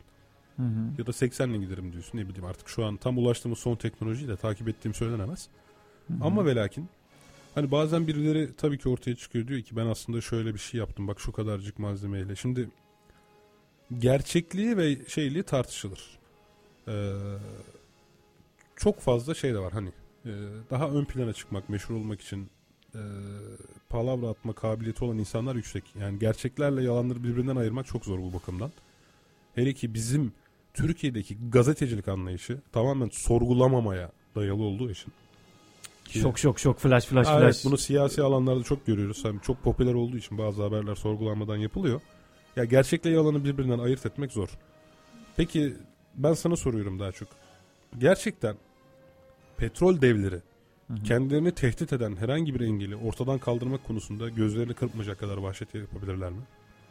Bunu bu formatta sorarsam yapmazlar tabii de. Onu, Engellemek evet. isterler mi yani? Engellemek isterler değil mi? Akla yatkın olan budur. Ya engellemek şöyle engellemek isterler. Bu kadar yatırım benim, var yani. Benim e, düşünceme göre. Yani birincisi bunun tabii ki bu kadar geçişinin kolay olmaması onların yararınıdır. Bu bir. Bunun içinde ellerinden ne geliyorsa yaparlar. İkincisi evet. e, yani bu şirketleri yönetenler de eninde sonunda yani demin söylediğimiz gibi uluslararası şirketlerin ilk kuruluşu zaten petrolle başlıyor. Evet. Ve şu an bu şirketlerin neredeyse tamamı uluslararası şirket boyutunda. Evet. Ve bu uluslararası şirket sen de şirketler sen de biliyorsun ki çok Birçoğunun uzun... karı devletlerin bütçelerinden daha büyük değil mi? Tabii tabii. Yani çok büyük. Yani dünyadaki en büyük e, ilk 20 şirketten zannedersem 7-8'i petrol şirketi. Ne yapacak şirketi. bu kadar para insanlar? Ben anlamıyorum ya. Neyse gene gaza gelmiyorum. Devam et abi. Ve e, bu geçişin bu kadar kolay olmamasından sonra bu geçiş eninde sonunda olacak. Bu şirketleri yönetenler de bunları biliyorlar. Ve bu şirketler çok uzun vadeli planlarla yönetirler. Yani 50 yıllık, 100 yıllık... E, 100 yıl çok fazla oldu ya. Ya en azından... Ya 100 yıllık bir stratejik plan yoktur. Tik Tank masalarında bununla ilgili e, düşünceler dönüyordur. Ha bak 100 ya yıl beyin, sonra beyin dünya nasıl olacak diye e, fütürizm, kurgusal yaklaşımlar olur. Fütür, fütürizm e, açısından evet. bununla ilgili yaklaşımlar var. Ama vardır. plan yapılmaz. E, tamam yani en azından e, bununla ilgili neler olabileceği konusunda düşünüyorlardır ve bu olacaklar konusunda da yine kendi e, olacakların e, önüne geçmek ve neler olacağını kendileri e, kontrol etmek açısından zannederim ki yine bu politikaları belirleyenler e, o büyük petrol şirketlerin e, en yukarı katında oturan Peki nereden geliyor abi bu kontrol manyak? Yani niye 100 sene sonra da insan e, kendisi bile muhtemelen yaşamadığı için görmeyecek? Zaten e, Corporation diye bir belgesel vardı. Bak o çok güzel bir belgesel bu hususta. Yani dinleyicilerimize de tavsiye ederim. Yani ne yapacak abi 100 sene sonra da dünyanın hakimi olmayı niçin ister bir kurum? Yani kurum demeyelim de Yavuz Sultan Selim'in güzel bir sözü Bu varlığını varmış. sürdürme Şah İsmail'e. refleksi midir yani? Bu Nedir? dünya e, iki kişinin yönetmesi için e, küçük bir kişinin yönetmesi için büyüktür der. Yani Vay. insanın bence ki dünya hırsı ya da dünya yönetmek açısından ki o doyumsuz e, aşkını bence çok güzel açıklayan bir sözdür. Abi ben de dünyayı yönetmek gibi doyumsuz bir aşk yok ya. Benim çevremde gördüğüm insanlarda da yok ya. Dünyayı yönetmek çok iddialı bir şey çünkü.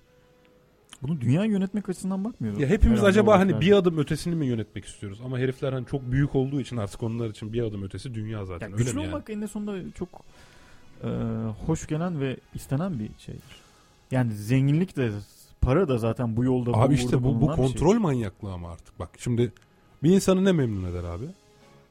Ya daha doğrusu e, ulaşmak isteyeceğin gücün sınırı ne yani değil mi? Şimdi evin vardır, araban vardır değil mi? Güzel bir ailen vardır. Güzel bir ailen vardır.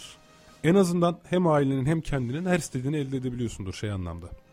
Maddi. İnsanın ihtiyaçları belli sonuçta değil mi? Yemek, içmek, eğlenmek falan filan. Evet. Yani e... bilim programı yapmak, partiye gitmek. Ha ha ya mesela ya kimisi partiye gider, kimisi koleksiyon yapar değil mi? Mesela bak bazı koleksiyon ürünlerine 500 bin dolar falan veriliyor ya mesela.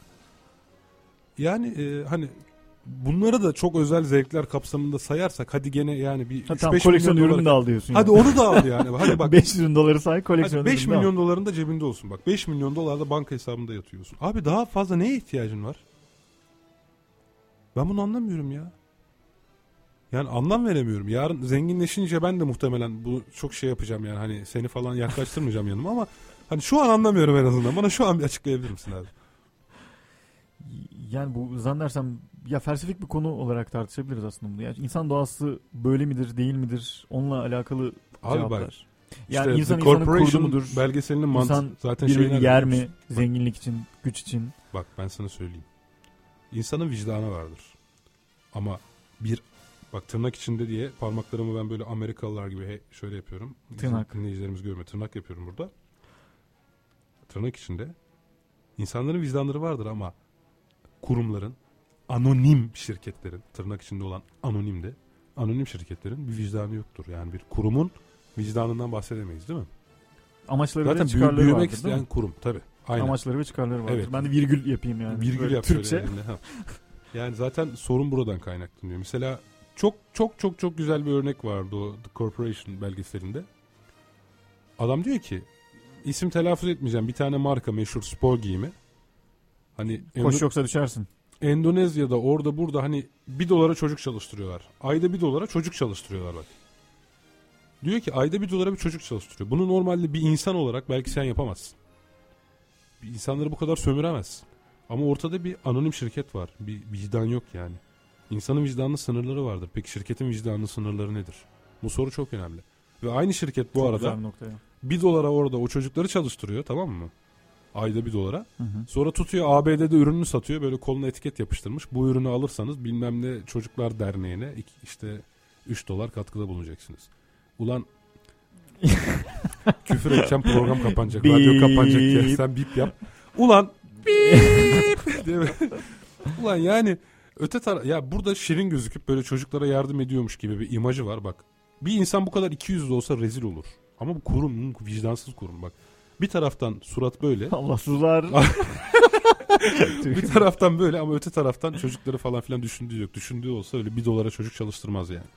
Ya belki tek tek o kurumu yönetenler demin dediğin gibi ya bence en kritik çok kritik çok güzel bir nokta.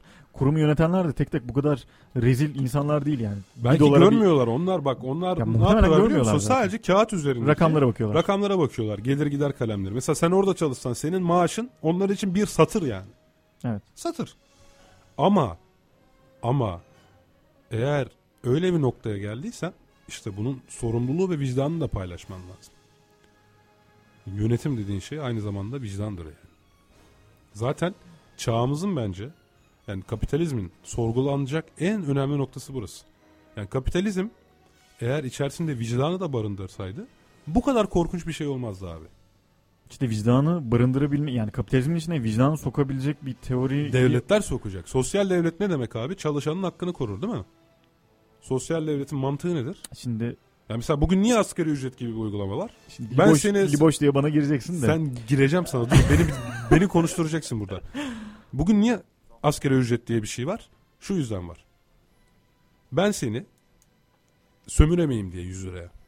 Ben seni şu an ayda 100 liraya sen ihtiyaç sahibi olsan, mecbur olsan, elimde sana şantaj yapmak için herhangi bir şey olsa, şu olsa, bu olsa ben seni şu an 100 liraya şey yapabilirim. Ha yapılmıyor mu? Yapıyor. Sadece asgari ücret koymak yetmiyor. Denetim de lazım.